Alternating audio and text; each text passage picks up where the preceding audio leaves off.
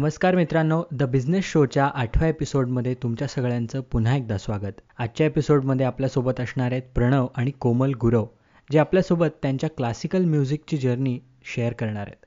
चला तर मग ऐकूया त्यांच्या प्रवासाबद्दल. सो फर्स्ट ऑफ ऑल अंशला खूप कॉंग्रॅच्युलेशन्स की त्यांनी ही सुंदर सिरीज पॉडकास्टची एक सुरू केलेली आहे. त्यामार्फत नवनवीन नवीन एंटरप्रेन्युअर्स आपल्याला ऐकायला मिळतात त्यांचे अनुभव ऐकायला मिळतात. सो तुम्हा दोघांना खरंच खूप धन्यवाद आणि congratulations so to start with my answer Kalanidhi एक इनिशिएटिव्ह आहे जे माझ्या आईबाबांनी सुरू केलं दोन हजार पंधरा साली. मुळात कलानिधी सुरू करण्यामागे असा विचार होता की विविध कलाकारांचं गाणं वाजवणं म्हणजे त्यांची कला ही आपल्याला ऐकता यावी. So Kalanidhi is a dedicated organisation towards Indian classical music आत्ता सध्याच्या घडीला आम्ही पुण्यासाठी मर्यादित कार्यक्षेत्रात काम करत आहोत आणि शास्त्रीय संगीताचा प्रचार आणि प्रसार व्हावा यासाठी नवनवीन ऍक्टिव्हिटीज उपक्रम आम्ही राबवत असतो. कलानिधीचा मुळातच पहिलं ऑब्जेक्टिव्ह हेच राहिलेलं आहे की शास्त्रीय संगीताचा प्रचार आणि प्रसार व्हावा. सो त्यासाठी नवनवीन ऍक्टिव्हिटीज करत राहणं हे बेसिक ऑब्जेक्टिव्ह कलानिधीचं होतं. त्यानंतर एक चांगला ऑडियन्स शास्त्रीय संगीतासाठी निर्माण व्हावा की जो शास्त्रीय संगीताचं ग्रामर ओळखू शकेल शास्त्रीय संगीतातल्या टेक्निकॅलिटीज ओळखू शकेल. जेणेकरून एक चांगल्या पद्धतीचा ऑडियन्स डेव्हलप होईल. तर हे दुसरं मेन ऑब्जेक्टिव्ह कलानिधीचं राहिलं आहे. आणि तिसरं ऑब्जेक्टिव्ह म्हणजे तरुण कलाकारांसाठी एक व्यासपीठ उपलब्ध करणं.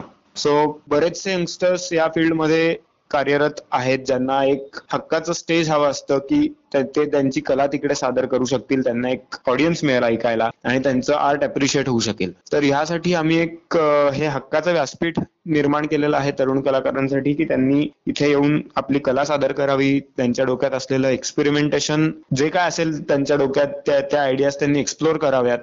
तर हे एक तिसरं ऑब्जेक्टिव्ह कलानिधीचं राहिलेलं आहे. आणि याच्याशी निगडीत बऱ्याचशा ऍक्टिव्हिटीज आम्ही कलानिधी मार्फत करतो. जसं की संगीत सभा म्हणजे एक ऑडिटोरियम बेस्ड कार्यक्रम आहे किंवा एक मासिक सभांचा आम्ही उपक्रम राबवतो ज्याच्यात तरुण कलाकार आपापली कला सादर करतात. मासिक सभांचा मुळात एक उद्देश असा होता की ऑडियन्स आणि कलाकार यांच्यामधलं एक अंतर कमी होणं. म्हणजे इंडियन क्लासिकल म्युझिक हे चेंबर म्युझिक म्हणून ओळखलं जायचं आधी. तर चेंबर म्युझिक म्हणजे काय? तर एक इंटिमेट स्वरूपाची बैठक असायची जिकडे कलाकार आपली कला सादर करायचा आणि त्याचा आनंद श्रोते म्हणजे ऑडियन्स जे असायचे ते लुटायचे. तर त्या पद्धतीचा एक अनुभव किंवा त्या पद्धतीची एक अनुभूती देणारा हा एक उपक्रम मासिक सभांचा होता. त्याचप्रमाणे एक बैठक म्हणून आम्ही उपक्रम राबवतो ज्याच्यात एक एस्टॅब्लिश्ड आर्टिस्ट तीन तासाची एक फुलफ्लेज्ड मैफल आपल्याला ऐकवतो. सो आत्ताच्या काळात ही सिस्टीम थोडीशी कमी झाली आहे की हवं तेवढं मनसोक्त आर्टिस्ट आपला आर्ट सादर करतोय आणि लोक ते ऐकतायत. सो बैठकीच्या उपक्रमातनं हा एक ऑब्जेक्टिव्ह साध्य होतो की जुन्या पद्धतीचं जे म्युझिकचं एक सादरीकरणाचा पॅटर्न होता तो आपल्याला अनुभवता येतो. तसंच भारतीय संस्कृती दाखवणारे काही कार्यक्रम म्हणजे जसं की गणपती झालं गणपती दिवाळी त्याच्यानंतर होळीच्या दिवसात एक थीम बेस्ड कार्यक्रम. सो असे काही कार्यक्रम जे आपली भारतीय संस्कृती दाखवतात तर त्या कार्यक्रमांमधनं वेगवेगळे आर्टिस्ट प्रेझेंट करणं हा एक कलानिधीचा उद्देश आणि उपक्रम राहिलेला आहे.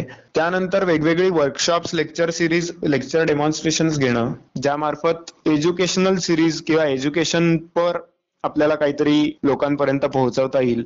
एक चांगला ऑडियन्स बेस निर्माण होण्याच्या दृष्टीने तेही गरजेचं आहे की लोकांपर्यंत काय आपण पोहोचवतो आहोत आणि काय स्वरूपात ते पोहोचतं आहे आणि काय टेक्निकॅलिटीज यातल्या आहेत. सो असे काही उपक्रम आम्ही राबवतो आहोत सध्याला.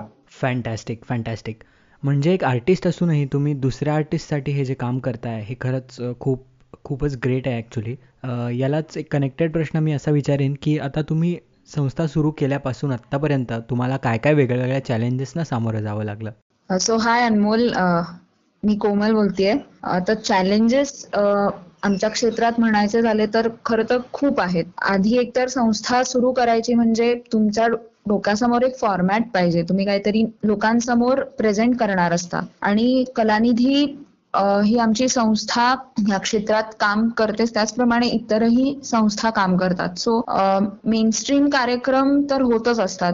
ऑडिटोरियममध्ये जे आपण ऐकतो. तर त्या पलीकडे जाऊन काहीतरी लोकांसमोर वेगळं आणणं लोकांना काहीतरी वेगळं देणं आणि श्रोत्यांना हवंच असतं. तर त्या लाईन्सवर काहीतरी एक विचार होणं खूप गरजेचं असतं. आणि संस्था सुरू करताना वेगवेगळ्या गोष्टी तुम्हाला लक्षात घ्याव्या लागतात. जसं की परफॉर्मन्स सोडून ज्या इतर गोष्टी आहे की तुम्हाला ठिकाण निवडताना तुम्ही असं मध्यवर्ती ठिकाण जिथे लोक येऊ शकतात त्याचा विचार होणं. त्यानंतर लेवल वाला असतो. त्याच्याशी संपर्क असणं मग साऊंड सिस्टमचा विचार करायचा असतो मग एकॉस्टिकचा विचार करायचा असतो त्या हॉलच्या त्याच्यानंतर तुम्हाला फंड्स हे सगळ्यात महत्वाची गोष्ट आहे आमच्या क्षेत्रामध्ये की तुम्हाला फंड्स अवेलेबल करायचे असतात. तर तुम्हाला त्याचा एक आराखडा डोळ्यासमोर हवा असतो. कारण आम्ही कलाकार म्हणून वावरत असल्यामुळे we are not really working as solely as organisers so तुम्हाला फंडिंग कसं आणायचं आहे किंवा संस्थेला कसं ते मिळेल आणि संस्थेला मिळण्यापेक्षा सुद्धा आमचा उद्देश आहे की ते कलाकारांना योग्य पद्धतीने त्यांचं मानधन मिळावं. सो याच्यासाठी फंड्स कसे अवेलेबल होतील? त्याच्यानंतर दुसरा खूप महत्वाचं चॅलेंज असतं की तिकीट आता हल्ली आपण बघतो की आपण बाहेर पडलो की आपण सहज हजार दीड हजार म्हणजे फॅमिली बाहेर जेवायला गेलो किंवा असं काही झालं तर सहज आपण हजार दीड हजार रुपये जेवणार खर्च करतो. ला लोक जातात तिथे खर्च होतो. पण आमच्या बघण्यात असं आलेलं आहे की शास्त्रीय संगीतासाठी कार्यक्रमांना लोक दोनशे रुपये तिकीट देऊन येतीलच ह्याची काही शाश्वती नाहीये. आणि आमच्या कलानिधीच्या बाबतीत आमचा हा उद्देश नक्कीच आहे की फक्त एस्टॅब्लिश कलाकार तर आहेत म्हणजे आम्ही ते तर शोकेस करतोच पण त्याचबरोबर जे कलाकार खूप उत्तम त्यांच्याकडे पोटेन्शियल आहे ज्यांनी खूप या कलेत काम केलेलं आहे पण संभाव लोकांसमोर आलेले नाहीयेत तर या कलाकारांना एक स्टेज मिळावं आणि त्याचबरोबर आमच्या वयाची जी मुलं आहेत त्यांना स्टेज मिळावं. आणि हे लोकांपर्यंत न पोचल्यामुळे लोक तिकीट काढून यायला थोडेसे मागे पुढे होतात. सो आम्ही ह्या माध्यमातून थोडस लोकांना we would like to urge people to you know तुम्ही तिकीट घ्या विकत. आणि कार्यक्रम ऐका जरूर ऐका. तर हे तिकीट विक्रीचं खूप मोठं चॅलेंज आम्हाला वाटतं. आणि त्याच्यानंतर असं पण बघण्यात येतं की पुण्यात म्हणजे कोविडच्या आधी अशी स्थिती होती की प्रत्येक शनिवार रविवार खूप कार्यक्रम व्हायचे. त्यामुळे ऑडियन्स हा बायफर्केट व्हायचा. आणि जिथे ज्या कार्यक्रमांना स्पॉन्सरशिप आहे तिथे जनरली तिकीट असतीलच असं आपण बघत नाही. सो त्यामुळे जिथे ज्या कार्यक्रमाला तिकीट असतं तिथे लोक मग तो कार्यक्रम बघायला येत नाही. लोक प्रिफर करतात की ते जिथे तिकीट नाहीये तो कार्यक्रम ऐकायला जातात. सो आम्ही आज ही ऑपॉर्च्युनिटी समजतो की we urge people to buy more tickets आणि त्याचा फायदा हा कलाकारांनाच होतो. तो काही संस्थेला होत नाही. आणि इन जनरल पण आपण बघतो की शास्त्रीय संगीतासाठी मी असं नाही म्हणत की या क्षेत्रात यु नो पैसा नाहीये किंवा ऑपॉर्च्युनिटीज नाहीयेत आहेत. पण आपण इतर क्षेत्रांशी कंपेअर केलं तर त्या नक्कीच काही प्रमाणात आपल्याला दिसतं की त्या खरंच कमी आहेत. सो लोकांनी सुद्धा पुढे येऊन नवीन मुलांना नवीन कलाकारांना प्रोत्साहन द्यावं. आणि असंही एक चॅलेंजच म्हणता येईल हा की आपण कोविडच्या आधी बघितलंय सगळ्यांनी की दर शनिवार रविवार पुण्यात तर खूप कार्यक्रम होतात. त्यामुळे काही कार्यक्रम किंवा मोठे कमर्शियल कार्यक्रम जे होतात किंवा महोत्सव जे होतात त्यांना नॅचरली स्पॉन्सरशिप असते. त्याच्यानंतर फंडिंग असतं. पण असे जे काही कार्यक्रम असतात जे काय म्हणूयात आपण बैठका म्हणा किंवा छोटेखानी मैफली यांना लोक जनरली तिकीट असेल तर येणं प्रेफर करत नाही. तर मी असं नाही म्हणत की महोत्सवांना जाऊन तिकीट काढून जाऊ नये. That is really a good thing पण अशा अनेक संस्था आहेत छोट्या छोट्या की ज्या आपल्या कपॅसिटीमध्ये खूप काम करतायत. तर त्यांना पण खूप प्रोत्साहन मिळावं. आणि अजून एक आमच्या बघण्यात असं आलं होतं की काही काही इन्स्टिट्यूशन्स आहेत संगीत वर्ग चालतात पुण्यात खूप मोठ्या प्रमाणात. तर जनरली जो विद्यार्थी आहे संगीताचा तर त्याला त्याचे गुरु किंवा त्याचे शिक्षक यांनी थोडंसं गाणं बाहेर जाऊन लोकांचं दुसरं दुसऱ्यांचं ऐकावं याच्यासाठी प्रोत्साहन द्यायला पाहिजे. त्याच्याबद्दल सांगितलं गेलं पाहिजे. आणि विद्यापीठ आहेत आपल्याकडे. तर दरवेळेला त्यांच्याकडनं आम्ही समजू शकतो की दरवेळेला मुलांना कंपल्सरी करून ते पाठवू शकणार नाही. पण अशी एखादी युनिक काहीतरी गोष्ट घडत असेल संगीताच्या क्षेत्रात किंवा युनिक वर्कशॉप असेल किंवा असं पण असतं की ह्या कलाकाराला आता आपण कदाचित पाच सहा महिने पुढचे ऐकू शकणार नाही. किंवा एखादा वर्कशॉप हे पुन्हा घडणार नाहीये लवकर तर त्याची माहिती करून देणं त्यांना थोडस कंपल्शन करणं की हे तुमच्या अभ्यासाचाच भाग आहे आणि तुम्ही ते ऐकलं पाहिजे तुम्ही ते अटेंड केलं पाहिजे. तर हे असं केलं तर ऑर्गनायझर्सचं सुद्धा काम खूप सोपं होऊन जाईल. आणि मी इथे एक एक्सपिरियन्स शेअर करू इच्छिते की आम्ही मध्यंतरी तानपुराचं वर्कशॉप केलं होतं. म्हणजे बाळासाहेब मिरजकर म्हणून मिरजेतले खूप वर्ष त्यांच्याकडे तानपुरा बनवण्याची त्यांची परंपरा आहे त्यांच्या घराण्यातच. तर आम्हाला त्या वर्कशॉपला खूप चांगला प्रतिसाद आला आणि त्या वर्कशॉप मागचा आमचं हेतू पण तोच होता की आपण तानपुरा आपल्याला दिसतो स्टेजवर तो वाजवताना आपण बघतो. पण त्याच्या मागचा जो कारागीर आहे तर त्याचे काय कष्ट आहेत? त्यांनी त्या वाद्याबरोबर कसं काम केलेलं आहे? किंवा किती काळ त्या शिक्षणात किंवा त्या तानपुरा घडवण्यात किती मेहनत घेतलेली आहे? हे लोकांसमोर यावं. आणि मला असं वाटतं अशा प्रकारची वर्कशॉप्स होणं ही खूप कलाकारांना आणि इतर लोकांना सुद्धा गरजेची आहे. तर एस एन डी टी मध्ये आम्ही सगळ्याच युनिव्हर्सिटीजमध्ये गेलो होतो. तर तसं एस एन डी टी मध्ये गेलो होतो तर तेव्हा पौर्णिमा धुमाळे मॅम होत्या. तर त्यांनी त्यांच्या वीस विद्यार्थिनींना पाठवलं होतं. सो ह्या सुद्धा गोष्टी घडतात. पण ज्या प्रमाणात त्या घडल्या पाहिजे. त्याचं प्रमाण थोडं वाढलं पाहिजे. सो असे चॅलेंजेस आहेत आणि त्याच्या यु नो चांगल्या बाजू पण आहेत. ग्रेट ग्रेट यावरूनच मला एक प्रश्न ऍक्च्युली विचारायचा होता की आता तू मेन्शन केलंस की इव्हेंट मॅनेज करणं म्हणजे एक पूर्ण तुम्ही जो इव्हेंट ऑर्गनाईज करता तो मॅनेज करणं आणि तुम्ही एक आर्टिस्ट असता जेव्हा काही वेळेला तुम्हाला स्वतःलाही त्या प्रोग्राम्समध्ये परफॉर्म करायचं असतं. तर ह्या दोन्हीचा बॅलन्स कलानिधीमध्ये कसा करताय तुम्ही? म्हणजे तुम्हाला परफॉर्मही करायचं आहे आणि तुम्हाला इव्हेंटही मॅनेज करायचं आहे. हे डायनॅमिक्स तुम्ही कसे वर्कआउट करताय? सुरुवातीच्या काळात थोडंसं हे मॅनेज करणं अवघड होतं. कारण इनिशियली सांगायचं झालं तर दोन हजार सतरामध्ये आम्ही खरं मासिक सभा सुरू केल्या. म्हणजे चेंबर म्युझिक जिथे आमच्याच वयाची मुलं येऊन वाजवायची गायची. आणि प्रणव तबला वाजवत असल्यामुळे तो साथ संगत करत असल्यामुळे नॅचरली असं व्हायचं की ज्या आर्टिस्टना आम्ही बोलायचं तर प्रणव तू बसशील का? असं सुरुवातीला व्हायचं. तर कधी कधी तो म्हणायचा की नाही तुम्ही तुमचे साथीदार सांगा कारण ऑब्व्हियसली आम्हाला खूप लोक त्याच्यात इन्व्हॉल्व्ह झालेली हवीच आहेत आणि हवीच होती. तर कधी असं मॅक्सिमम वेळेला झालेलं पण आहे की प्रणवला वाजवायचं पण आहे आणि तयारी पण आहे. आणि तयारी म्हणजे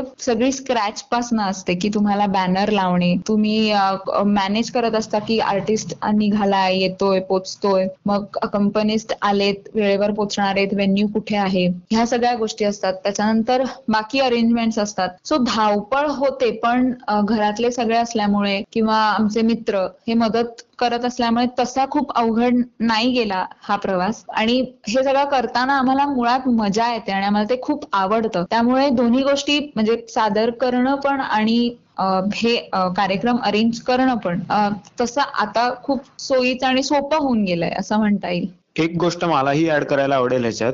की मला मनापासून असं वाटतं की आपल्याकडे जेव्हा एखादा मोटिव्ह असतो किंवा आपला आपल्याला जेव्हा माहिती असतं की आपलं एम हे बरोबर आहे तर तेव्हा आपल्याला माणसं भेटत जातात. आणि ह्याचा अनुभव खरंच मी आम्ही कलानिधीच्या प्रत्येक म्हणजे आतापर्यंतच्या प्रवासात अनुभवलेला आहे की तुम्हाला जेव्हा गरज असते किंवा तुम्हाला जेव्हा जी गोष्ट हवी असते तेव्हा ती गोष्ट तुमच्यापर्यंत येऊन उभी राहते या त्या मार्गाने. तर हे मला या आजच्या पॉडकास्टच्या माध्यमातून सांगायला आवडेल की तुमच्याकडे खरंच जर एखादं मोटिव्ह तुमचं खूप स्ट्रॉंग असेल किंवा तुम्हाला अगदी एखादी गोष्ट मनापासून करायची असेल तर रिसोर्सेस तुमच्यासाठी उभे राहतात. आणि ह्या गोष्टीवर तर प्रत्येक एंटरप्रेन्युअरनी आत्ता विश्वास ठेवून कुठल्याही क्षेत्रात पुढे जावं असं माझं ठाम मत आहे. तर this was the point I had to add that's great that's really great आता यावरूनच एक प्रश्न मला तुम्हाला अजून एक असा विचारायला आवडेल की तुम्ही आहात मुळात क्लासिकल इंडस्ट्रीमध्ये ज्यात आधीच ऑडियन्स कमी आहे. तर मग तुम्ही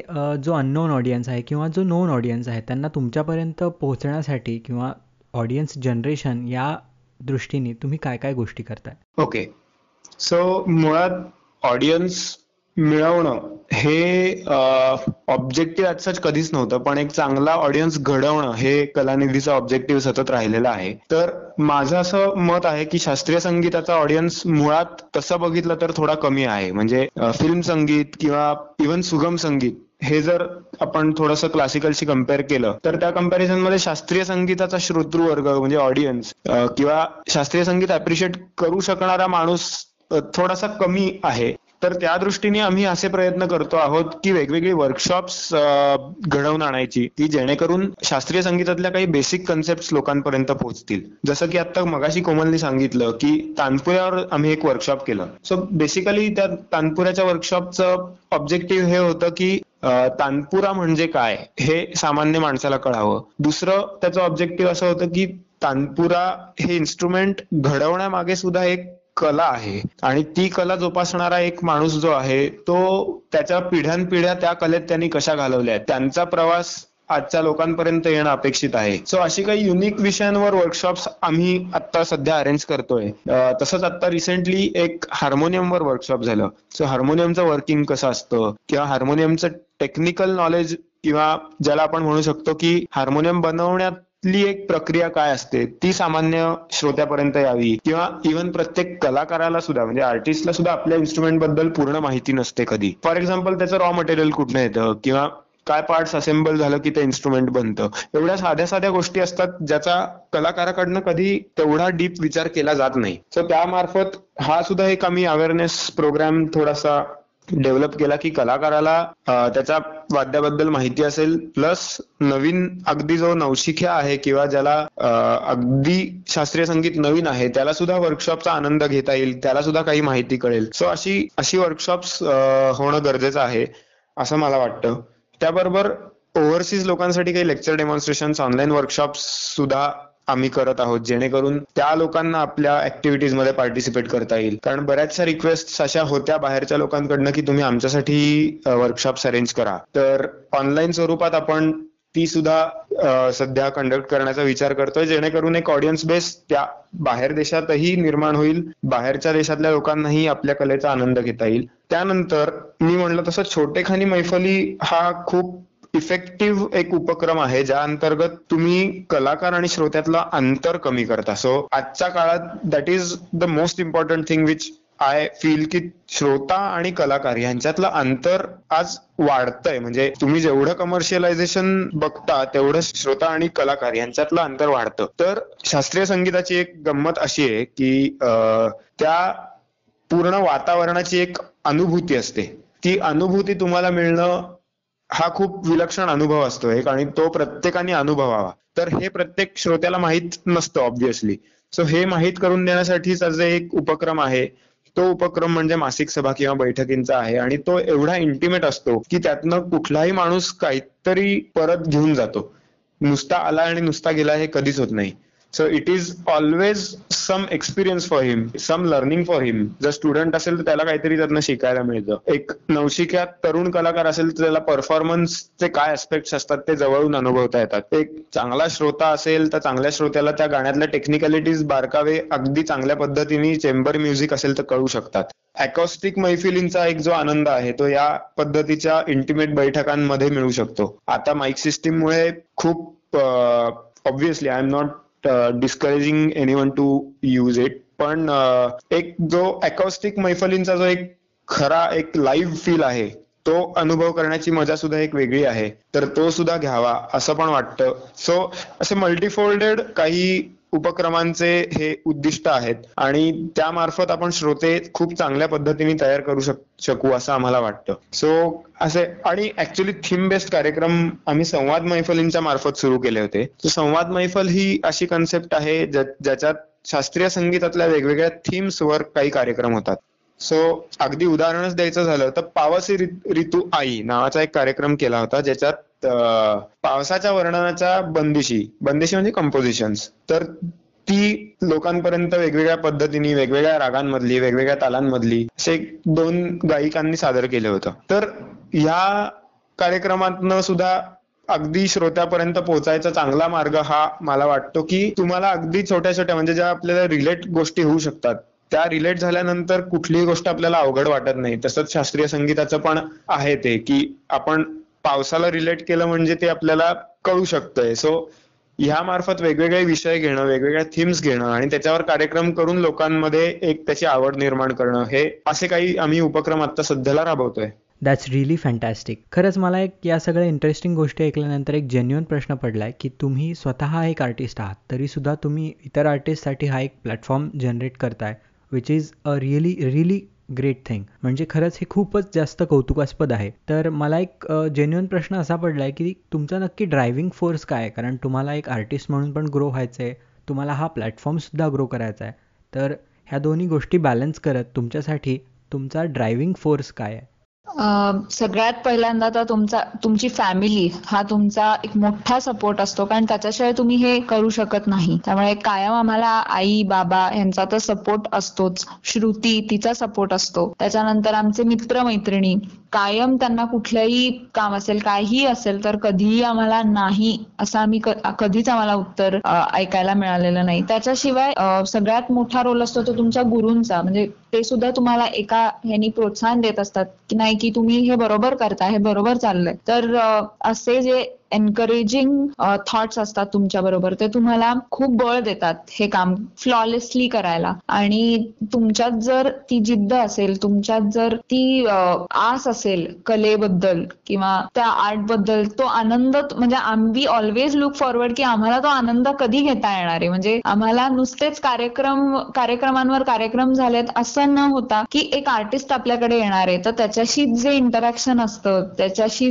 ज्या गोष्टी शेअर केल्या जातात बोल बोलल्या जातात. We always look forward to it आणि त्याचप्रमाणे आम्हाला over a period of time असं झालंय की अनेक म्हणजे वयस्कर लोक अनुभवी लोक आम्हाला मिळालेले जे हमखास आमच्या कार्यक्रमांना येतात विचारतात की कधी आता पुढचं काय आहे तुम्ही कधी करणार आहात? तर ह्या गोष्टी आम्हाला खूप ऊर्जा देऊन जातात. त्यामुळे आम्हाला म्हणजे खरंच एक आर्टिस्ट म्हणून आणि म्हणजे आम्हाला कधी आम्ही असं ऑर्गनायझर आहोत पण असं कधी तो फील असा कमर्शियल फील किंवा हा आता हे आहे बरं का म्हणजे हे सगळं आपल्याला करायचंय म्हणजे ते डोक्यात असतं पण असं त्याचं कधी असं वेगळं वाटत नाही की काहीतरी वेगळं आपण करतोय. तर आपल्याच लोकांसाठी एक घरगुती फील आणि त्याच्यात खूपच म्हणजे वेगळीच मजा असते. आणि it is like it is more like a good healthy communication आणि आम्हाला तर खूप शिकायला मिळतं ह्यातनं. म्हणजे कला तर एक म्हणजे प्रत्येक आमच्या वयाच्या आर्टिस्ट मधनं म्हणजे त्याच्या सादरीकरणामधनं आम्हाला खूप खूप शिकायला मिळतं. खूप क्वालिटीज बघायला मिळतात. आणि मला असं वाटतं की over a period of time की हा अनुभवच खूप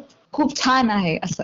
अजून एक मला ह्याच्यात ऍड करायचं म्हणजे emotion is the main driving force behind this की तुमची जी भावना आहे तुमच्या कलेप्रती किंवा तुमच्याकडे येणाऱ्या माणसांप्रती किंवा तुम्हाला भेटणाऱ्या तुमच्या मित्रांप्रती तर ती मला खूप महत्वाची या ठिकाणी वाटते. अशासाठी की ह्या सगळ्यामधनं तुम्हाला जी एक पॉझिटिव्हिटी मिळत असते ह्या सगळ्यातनं जी एक ऊर्जा निर्माण होत असते ह्या सगळ्यातनं एक जी अनुभूती तुम्हाला मिळत असते. तर an artist strive for that artist doesn't do it necessarily for the purpose of money so त्यातनं दुसऱ्या कलेतनं आत्मशोध किंवा तुम्हाला स्वतःला तुम्ही कसं एक्सप्लोर करताय तर ह्याच्यासाठीची जी इमोशन्स गरजेची आहेत ती आम्हाला हे काम केल्यानंतर मिळतात. तीच आम्हाला आमची कला जेव्हा आम्ही रियाज करतो जेव्हा आम्ही परफॉर्म करतो ते केल्यानंतर जी भावना आहे तीच हे ऑर्गनाईज केल्यानंतरची भावना आहे की अरे ह्यातनं आपण काहीतरी कोणाला तरी देतोय ह्यातनं आपण काहीतरी कोणाशी तरी संबंध जोडतोय ह्यातनं कोणाला तरी आनंद मिळतोय.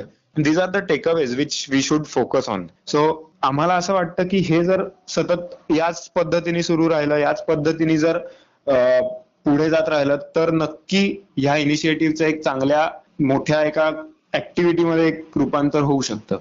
आणि अजून एक सांगायचं म्हणजे आम्ही कधीही कार्यक्रम जेव्हा ऑर्गनाईज करतो तेव्हा कार्यक्रमानंतर असं कधीच झालेलं नाही झालेलं नाहीये की कार्यक्रम हा आता नऊ ते वॉटेवर बारा संपला आणि झालं. असं नाही होत. कायम दीड दोन तास सगळ्यांशी बोलण्यात त्या कार्यक्रम झाल्यानंतर त्यातले काय तुम्हाला आवडलेल्या गोष्टी किंवा कलाकारांशी जो संवाद होतो म्हणजे आम्ही जास्त कनेक्ट लगेच होऊ शकतो कारण आम्ही स्वतः कलाकार असल्यामुळे त्याचा अनुभव काय असेल तिथे परफॉर्म करताना आणि आपण ऐकताना श्रोता म्हणून आपल्याला काय मिळालेलं आहे? तर हे कायम आमचं कन्व्हर्सेशन हे कधी कार्यक्रमापुरतं न राहता इट ऑलवेज एक्सटेन्स आणि we always enjoy it amazing amazing coming to the next part मला असं विचारायला आवडेल की तुम्ही दोघंही इंडिव्हिज्युअली आर्टिस्ट आहात आणि तुम्ही एक बिझनेस पण रन करताय. तर या दोन्ही गोष्टी तुम्ही फायनान्शियली कशा मॅनेज करताय? कारण तो एक खूप इम्पॉर्टंट ॲस्पेक्ट आहे when you are running a business तर तुम्ही त्या गोष्टी कशा वर्कआउट करताय? Financial ॲस्पेक्ट्सने so first of all to start with आम्ही कलानिधीकडे प्रॉफिट मेकिंग ऍक्टिव्हिटी म्हणून बघत नाही. This is more of a philanthropical activity which aims at preservation and promotion of music so त्याच्यासाठी लागणारा जो खर्च आहे तो आम्ही मेंबरशिप्सच्या स्वरूपातून लोकांकडनं घेतो. इयरली मेंबरशिप्स असतात.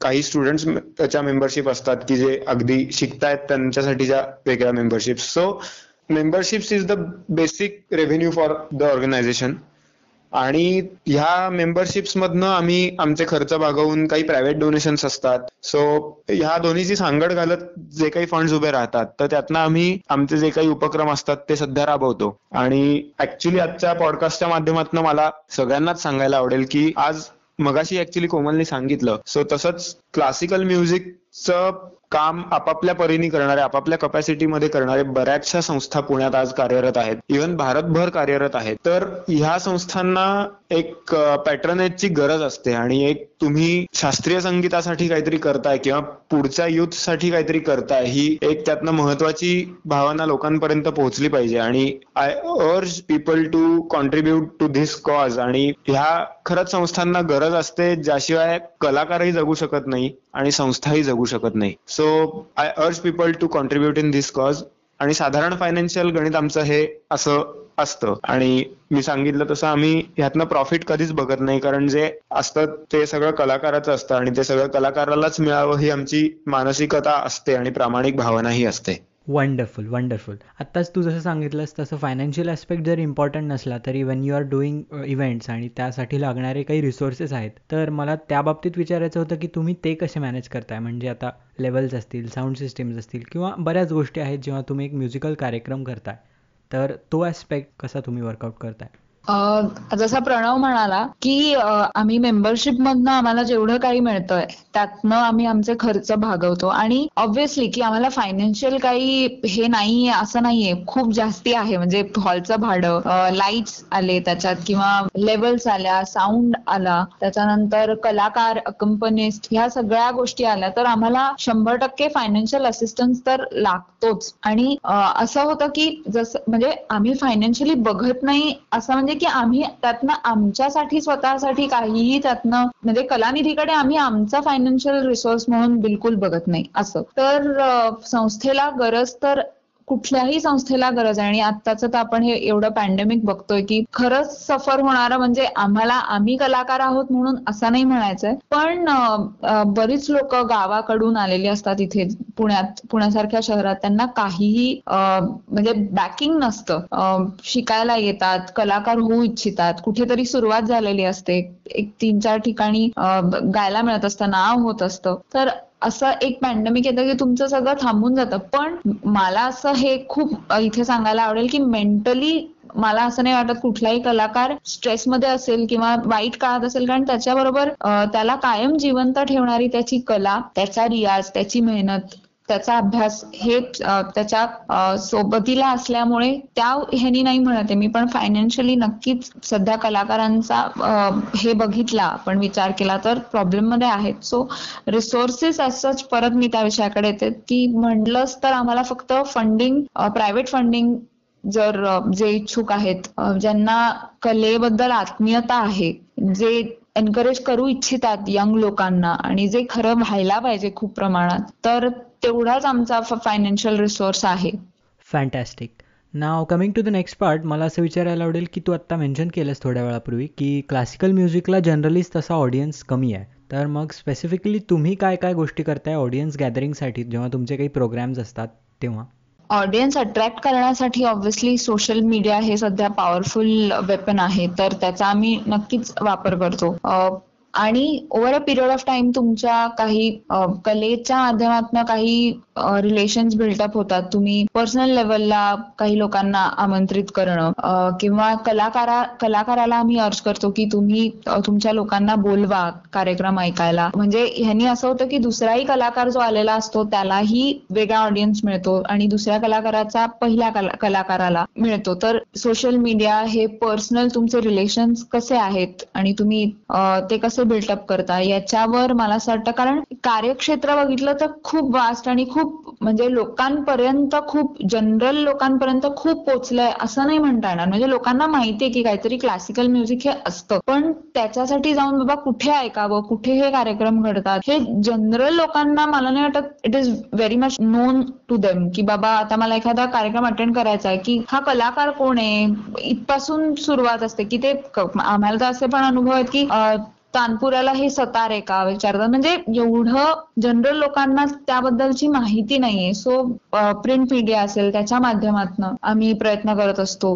सोशल मीडिया आहे आणि हे वन टू वन असे तुमचे रिलेशन्स असतात. तर आम्हाला ही माध्यमं आहेत लोकांपर्यंत ऑडियन्स पर्यंत पोहोचण्याची. आणि मी म्हणलं तसं मगाशी ऍक्च्युली कोमल म्हणली तसं की विद्यापीठ किंवा शैक्षणिक संस्था जिकडे संगीत शिकवलं जातं तर हे काही पोटेन्शियल रिसोर्सेस आहेत ऑडियन्स मिळण्याचे सुद्धा की तुम्ही काय प्रकारची ऍक्टिव्हिटी आहे किंवा काय प्रकारचा कार्यक्रम आहे तर त्यानुसार तुम्ही तुमची गरज किंवा तुम्ही तुम्हाला तुमचा ऑडियन्स तिकडनं मिळवू शकता. पण शैक्षणिक संस्था फॉर त्या गोष्टीला असणं ही एक त्याच्यासाठी खूप मोठी एक रिक्वायरमेंट आहे प्री रिक्विजिट आहे. तर काही असे पोटेन्शियल ऑडियन्सेस सुद्धा शोधले पाहिजेत की जिकडनं आपल्या शास्त्रीय संगीतासाठी आपल्याला हक्काचा एक ऑडियन्स मिळेल. आणि थोडस आता असं पण बघायला मिळतं की म्हणजे शास्त्रीय संगीत हे पॉप्युलर म्युझिक झालं असं मी नाही म्हणणार पण जो आर्टिस्ट खूप लोकांपर्यंत पोहोचलेला आहे या ना त्या माध्यमातनं तर त्या लोकांना तू बघितलं समजा तर एका महोत्सवामध्ये त्याचं तुम्ही गाणं ऐकता किंवा वॉट एव्हर इन्स्ट्रुमेंट ऐकता तर खूप लोक येतात. म्हणजे मी असं नाही म्हणत की त्या महोत्सवाची काही कपॅसिटी नाही असं नाही मला म्हणायचं पण त्या आर्टिस्टच्या कपॅसिटीवर सुद्धा खूप अवलंबून असतं की ऑडियन्स कुठला येतोय कशा प्रकारचा येतोय असं पण आपल्याला बघायला मिळतं की पॉप्युलर आर्टिस्ट आहे. मे बी श्रोत्याला काहीही गाण्यातलं माहिती नाही. म्हणजे अगदी शिकलेला नाही. म्हणजे सुराचं ज्ञान नाही. पण कुठेतरी एक ते पॉप्युलॅरिटी किंवा खूप लोकांकडनं ऐकून ऐकून कधीतरी त्याचं गाणं त्या श्रोत्याने ऐकलेलं असतं युट्यूबवर म्हणा किंवा इथे तिथे. मग त्याला ती उत्सुकता असते तिथे जाऊन त्याला बघण्याची प्रत्यक्ष तर असं मला वाटतं की ह्या महोत्सवांमध्ये पॉप्युलर आर्टिस्ट आल्यावर पण ऑडियन्सच्या नंबरमध्ये खूप फरक पडतो. म्हणजे लिस्नर्सना म्हणजे लिस्नर हा किती एज्युकेटेड आहे हे आपण ठरवू शकत नाही अशा कार्यक्रमामध्ये. आणि आमच्या कलानिधीच्या तर्फे असं होतं की आम्ही कमर्शियलायझेशनकडे वळलेलोच नाही आहोत. किंवा आम्ही महोत्सव असंच असं काही अजूनपर्यंत तरी प्लॅन केलेला नाहीये. त्यामुळे आमच्याकडे येणारा हा ऑडियन्स आम्ही असे पण लोक बघितले की ज्यांना काहीही माहिती नाही पण they are eager to know about it number जरी आमच्याकडे ऑडियन्सचा कमी असला तरी we are very very glad की आमच्याकडे लोक येतात त्यांना प्रश्न विचारायचे असतात त्यांना प्रश्न पडतात त्यांना त्यांची उत्तरं हवी असतात. जसं आम्ही आता दोन हजार वीस साली म्हणजे नवीन घराणा एक्सप्लोरिंग ट्रेडिशन्स अशा नावाचा आम्ही चेंबर म्युझिक मध्येच हा उपक्रम सुरू केला होता. तर त्याच्यात we made an effort and we asked and we requested our artist and they were so kind की दे एक्सेप्टेड दिस की आम्हाला असं हवं होतं की तुम्ही राग तर सादर करणार आहात. म्हणजे तुमच्या घराण्याचा राग तुम्ही सादर करणार आहात. त्याच्याबद्दल तुम्हाला मिळालेली तालीम तुमच्या गुरूंकडनं. तुम्ही त्या रागाकडे कसं बघता? तुम्ही कोणाकोणाचा तुमच्या घराण्यातला राग तो ऐकलेला आहे आणि तुम्हाला त्यातल्या काय क्वालिटीज मिळालेल्या आहेत? हे लोकांपर्यंत नुसतं प्रेझेंट न करता त्याच्याबद्दल बोलणं त्याच्याबद्दल शेअर करणं आणि लोकांनी त्यांना प्रश्न विचारणं. कारण लोकांना खूप बेसिक प्रश्न पडलेलेच असतात. तर आम्हाला असं वाटतं की ऑडियन्स हे तुम्ही तुमचा तुम्हाला ऑडियन्स शोधावा लागतो आणि तो अशा काही गोष्टी करून करून तुम्ही वेगवेगळ्या पद्धतीने अँटिसिपेट करून तुम्हाला एक तुमचा ऑडियन्स बिल्टअप होतो. ग्रेट ग्रेट आत्ताच तू मेन्शन केलं सोशल मीडियाबद्दल तर मला त्या बाबतीत जाणून घ्यायचं आहे की या फील्डसाठी सोशल मीडिया कितपत युजफुल आहे आणि तुम्हाला त्याचा कशा पद्धतीने फायदा होतो? आता सोशल मीडिया म्हटलं की त्याचे बरेच एलिमेंट्स पण आले ग्राफिक डिझायनिंग आणि इतर काही गोष्टी. आणि त्या गोष्टी तुम्ही कशा वर्कआउट करताय? Okay so social media as far as the marketing angle of it or the advertising angle of it is concern it works very well the performance angle किंवा the broadcast angle of it I am not in favour of it because मी सांगितलं तसं की ही शास्त्रीय संगीत ही एक experience करण्याची गोष्ट आहे. म्हणजे ते एक वातावरण त्या चेंबर मधलं किंवा त्या हॉल मधलं किंवा त्या ऑडिटोरियम मधलं एक जे काही ऍटमॉस्फिअर गाण्यामुळे किंवा कला सादर करण्यामुळे झालेलं असतं ते अनुभव करण्यात त्याची त्याचा अनुभव करण्यात एक जी मजा आहे ती ब्रॉडकास्टमध्ये नाही. तुम्ही किती चांगल्या सिस्टीमवर ऐका तुम्ही किती घरी होम थिएटर लावून ऐका टीव्हीवर मोठा स्क्रीन लावून बघा ते तो तुम्हाला एक्सपिरियन्स तिकडे असताना जो मिळतो तो तुम्हाला या टीव्हीवर किंवा या होम थिएटर्सवर मिळू शकत नाही. किंवा इव्हन मोबाईल्सवर हेडफोन्स लावून. तर in this case social media doesn't work for me पण this is the reason we haven't gone for many of live broadcast you know त्याच्यानंतर ऍडव्हर्टायझिंगचं मी म्हणलं तसं लोकांपर्यंत पोहोचण्याच्या दृष्टीने किंवा लोकांना माहिती होण्याच्या दृष्टीने हा खूप चांगला प्लॅटफॉर्म आहे. इव्हन इन्फॉर्मेटिव्ह सिरीजेस करण्याच्यासाठी सुद्धा सोशल मीडियाचा अतिशय सुंदर उपयोग आम्हाला झाला. During the times of pandemic आम्ही रागप्रकार नावाची एक ऑनलाईन सिरीज केली जी आमच्या पेजवरनं आम्ही रोज एक त्याचा एपिसोड ब्रॉडकास्ट करायचो. सो ही ही थीम अशी होती की प्रत्येक आता शास्त्रीय संगीतात दहा थाट आहेत. तर त्या दहा थाटांमधले राग घेऊन त्या रागाचे काही प्रकार आहेत. म्हणजे आता एक्झाम्पल भैरव राग घेतला. तर भैरव रागाचे काही प्रकार? अहिर भैरव मंगल भैरव किंवा आनंद भैरव. सो असे भैरवचे वेगवेगळे प्रकार. सो असे वेगवेगळे जे काही मेन राग आहेत त्याचे जे काही प्रकार पडतात. सो हे कलाकारांना आम्ही सांगितलं. सो ज्या कलाकारांकडे त्याची कॉम्पोजिशन बंदिशी होत्या त्यांनी त्या सादर केल्या. ज्या कलाकारांकडे नव्हत्या त्यांनी काही बसवल्या त्या सादर केल्या. सो हा सोशल मीडियाचा एक खूप चांगला आम्हाला उपयोग झाला की पॅन्डेमिकच्या वेळेमध्ये एंगेजमेंट लोकांसाठी जी हवी होती तर त्याच्यासाठी सोशल मीडियाचा अतिशय चांगला उपयोग झाला. मी म्हणलं तसं लोकांपर्यंत आम्ही काय करतोय किंवा कुठले कार्यक्रम होत आहेत किंवा काय पद्धतीचे वर्कशॉप्स होत आहेत किंवा काय पद्धतीच्या ऍक्टिव्हिटीज होत आहेत ते कळण्यासाठी सोशल मीडियाचा आम्हाला खूप चांगला उपयोग झाला. आणि the designing part of it is that most of the times I handle it myself काही ग्राफिक्स आहेत जी आमचा एक आर्किटेक्ट मित्र आहे जो अतिशय सुंदर ड्रॉइंग करतो शार्वे साळकर म्हणून. तर आम्ही त्याच्याकडनं काही ग्राफिक्स करून घेतली. सो घराणाचं एक जे आत्ताचं ग्राफिक आहे ते त्यांनी तयार केलेलं आहे. सो असं मी म्हणलं तसं म्हणजे दोन हजार पंधरा पासून आतापर्यंत खूप अनुभव आले. तर त्या अनुभवांमधनं एक एक एक गोष्टी शिकत जाऊन मग तू मगाशी विचारलंस त्याच्यात हा सुद्धा एक अँगल येतो की designing part of it was handled throughout by me म्हणजे अगदी बेसिक लेवलच्या डिझायनिंगपासून आतापर्यंत मी जे काही करू शकतोय ते designing so this was a huge transition for me की खूप वेगवेगळ्या गोष्टी शिकायला पण मिळाल्या. आणि social media quite worked well in this times also आणि as far as the marketing advertising angle of it is concerned आता एक आर्टिस्ट म्हणलं आणि आर्ट फील्डमध्ये काम करणं म्हणलं की डाऊनफॉल्स हे तर येतच असतात. तर तुम्हाला असे काय काय डाऊनफॉल जाळले आणि तुम्ही ते कसे डील केले या बाबतीत मला जाणून घ्यायला आवडेल. डाऊनफॉल आले असं नाही असं म्हणता येणार नाही. नक्की आले. बिगेस्ट डाऊनफॉल वॉज की खूप फ्रिक्वेन्सीमध्ये कार्यक्रम करत असूनही आमच्याकडे ऑडियन्सच येत नव्हता. जो ऑडियन्स येत नसल्यामुळे डेफिनेटली फंड्सचं शॉर्टेज होतं सो एकात एक एकात एक एकात एक गोष्टी होत गेल्या. पण to overcome this we came up with certain plan की we restructured the activities so we reduce the number of concerts which we are doing आणि वी ओव्हरकेम इट म्हणजे आले नक्की प्रॉब्लेम्स नक्की येतात सगळ्यांना. सो ते तुम्ही ओव्हरकम कसे करता त्याच्यात थोडस मला म्हणजे तुम्ही डील कसं करता त्या सिच्युएशनशी त्याच्यावर तर डिपेंडंट असतं असं वाटतं. सो मी म्हणलं तसं खूप कार्यक्रम करत होतो पण लोकच येत नव्हती. जरी लोक असतील तरी तेवढं फंड जनरेट होत नव्हते की आम्ही त्यातनं काहीतरी कलाकारांना व्यवस्थित स्वरूपात देऊ शकू. सो याचा डाऊनफॉल असा होता की कुठेतरी थोडंसं रेप्युटेशन असं व्हायला लागतं की अरे कलानिधीमध्ये आलेल्या कलाकाराला पेमेंटच मिळत नाही. किंवा असे थोडेसे रेप्युटेशन व्हायला लागतं किंवा व्हायला लागलं होतं तेव्हा. सो ह्यातनं वरती येण्यासाठी मग we had to infuse certain amount of money unit की वी बेसिकली मेड शुअर की we are paying the artist we are doing what we can at the utmost upper stage आणि त्यातनं आम्ही आलो. म्हणजे we we overcame it and we are good to go now fantastic fantastic now coming to the next part मला असं जाणून घ्यायला आवडेल की आता कलानिधीचे आणि तुमचे पर्सनली काय काय फ्युचर प्लॅन्स असणार आहेत आणि नवीन काय काय गोष्टी आम्हाला कलानिधीकडून पाहायला मिळणार आहेत? बरेचसे प्लॅन्स आहेत. We are just waiting for the pandemic to get over actually मी म्हणलं तसं एज्युकेशनल सिरीजवर आम्ही आता इतक्यात भर द्यायचा थोडासा विचार करतो आहोत की वर्कशॉप्स लेक्चर डेमॉन्स्ट्रेशन सिरीज जास्त प्रमाणात आपण करणं अपेक्षित आहे. कारण मेनस्ट्रीम कार्यक्रम हे होतच असतात.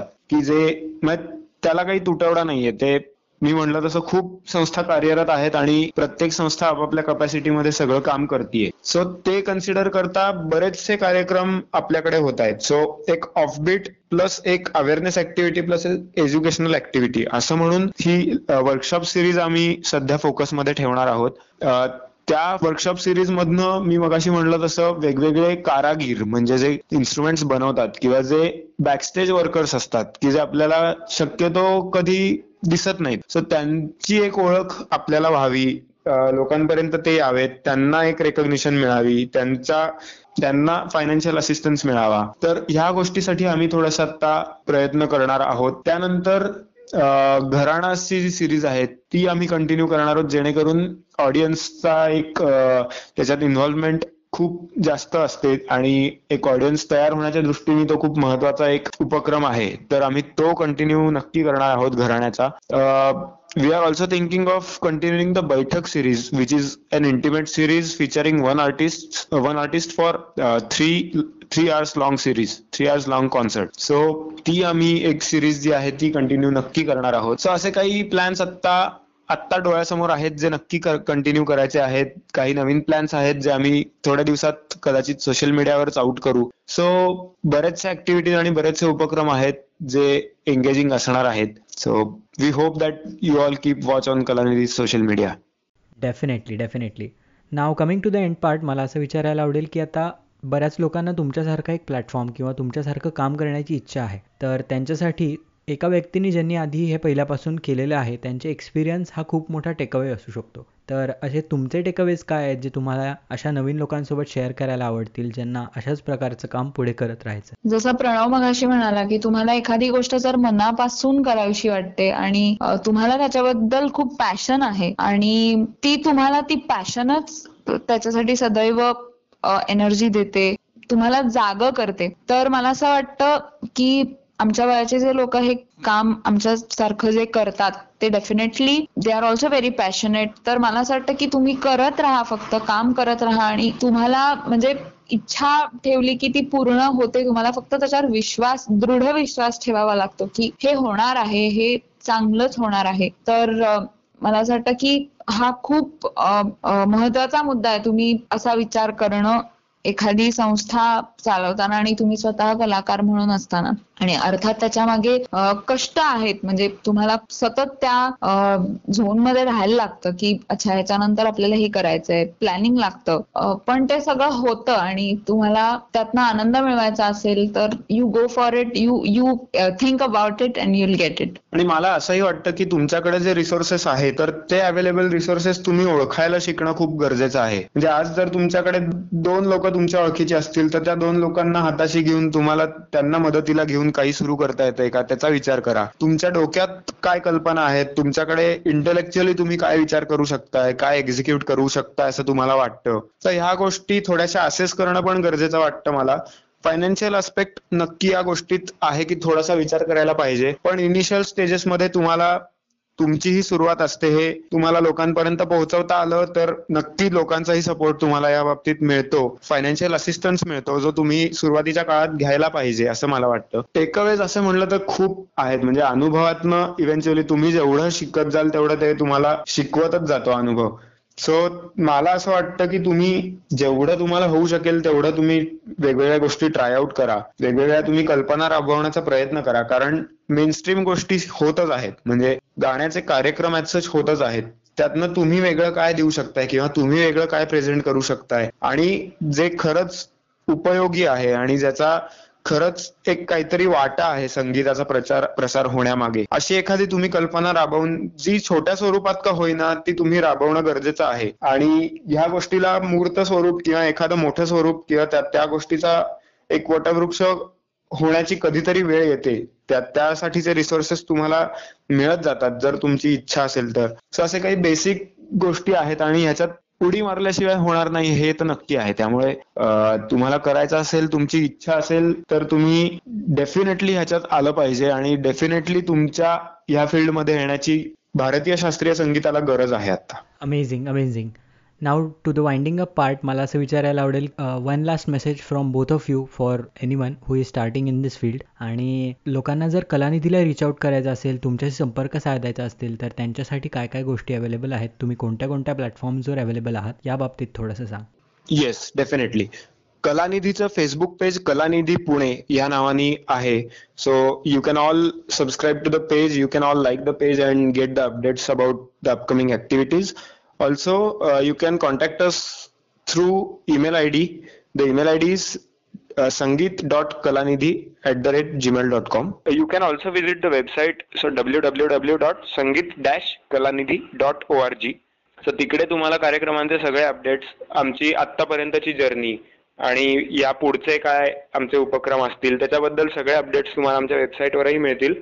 आणि the message which I would like to give is that चांगल्या ऑडियन्सची आणि चांगलं संगीत ऐकणाऱ्यांची आणि पारखणाऱ्यांची शास्त्रीय संगीताला खूप गरज आहे. तर ज्यांना जसं जशी आवड असेल जसं जमत असेल तसं नक्की शिका. कारण कलानिधीतर्फे आम्ही संगीत शिक्षण देण्याचंही काम करतो. म्हणजे लहान मुलांपासून ज्यांना आवड आहे त्यांना किंवा जे थोडंफार शिकलेले आहेत आधी आणि परत शिकायचं आहे त्यांना अशा सर्व सर्व जणांना विदाऊट एनी एज रिस्ट्रिक्शन आम्ही शिकवतो. तर त्याचाही तुम्ही कधीही लाभ घेऊ शकता. तुम्ही कधीही कॉन्टॅक्ट करून क्लासेसची एन्क्वायरी नक्की करू शकता.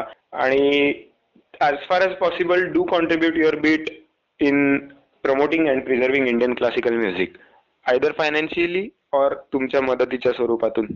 Great great thank you so much Komal आणि प्रणव आमच्यासोबत जॉईन केल्याबद्दल. खरंच खूप मजा आली आणि तुमचा प्रवास खरंच खूप लोकांना इन्स्पायर करेल आणि बऱ्याच नवीन गोष्टी यातून साध्य होतील अशी अपेक्षा आहे. Thank you so much for agreeing to be on the show thank you so much again